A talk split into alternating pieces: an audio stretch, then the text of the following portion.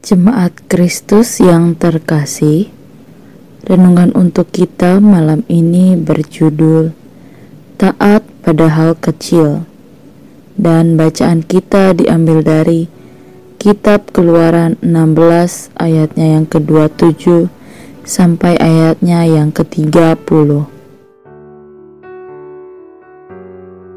Beginilah firman Tuhan. Tetapi ketika pada hari ketujuh, ada dari bangsa itu yang keluar memungutnya. Tidaklah mereka mendapatnya. Sebab itu, Tuhan berfirman kepada Musa, Berapa lama lagi kamu menolak mengikuti segala perintahku dan hukumku? Perhatikanlah, Tuhan telah memberikan sabat itu kepadamu Itulah sebabnya pada hari keenam ia memberikan kepadamu roti untuk dua hari. Tinggallah kamu di tempatmu masing-masing. Seorang pun tidak boleh keluar dari tempatnya pada hari ketujuh itu. Lalu beristirahatlah bangsa itu pada hari ketujuh. Setelah bangsa Israel bersungut-sungut akan makanan mereka, mereka masih saja tidak taat kepada Allah yang telah memberikan makanan. Allah sudah mengatakan bahwa hari ketujuh adalah hari istirahat. Tidak ada makanan yang diturunkan oleh Allah, tetapi kenyataannya mereka tetap keras hati dan mencari makanan tersebut.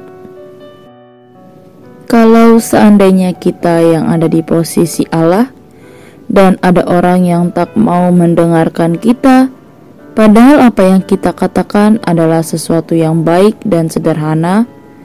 Apa perasaan kita?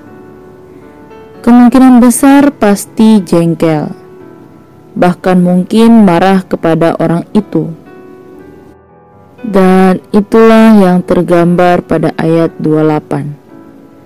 Allah terlihat jengkel sampai bertanya, Sampai kapan mereka akan terus bebal dan berkeras hati? Apa yang kita baca ini menjadi gambaran.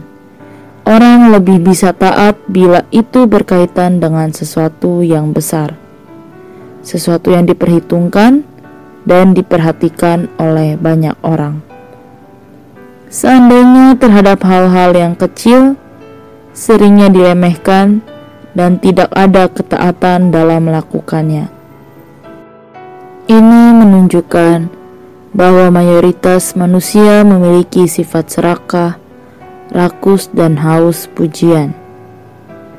Lalu, bagaimana dengan kita? Apakah Tuhan juga menghendaki kita mengerjakan hal-hal sederhana? Apakah dalam mengerjakan itu kita menunjukkan ketaatan? Dalam mengerjakan hal sederhana pun, Tuhan ingin kita menaruh perhatian yang sama besarnya. Karena dengan kita setia terhadap hal sederhana, kita akan lebih mudah melakukan hal-hal yang lebih besar.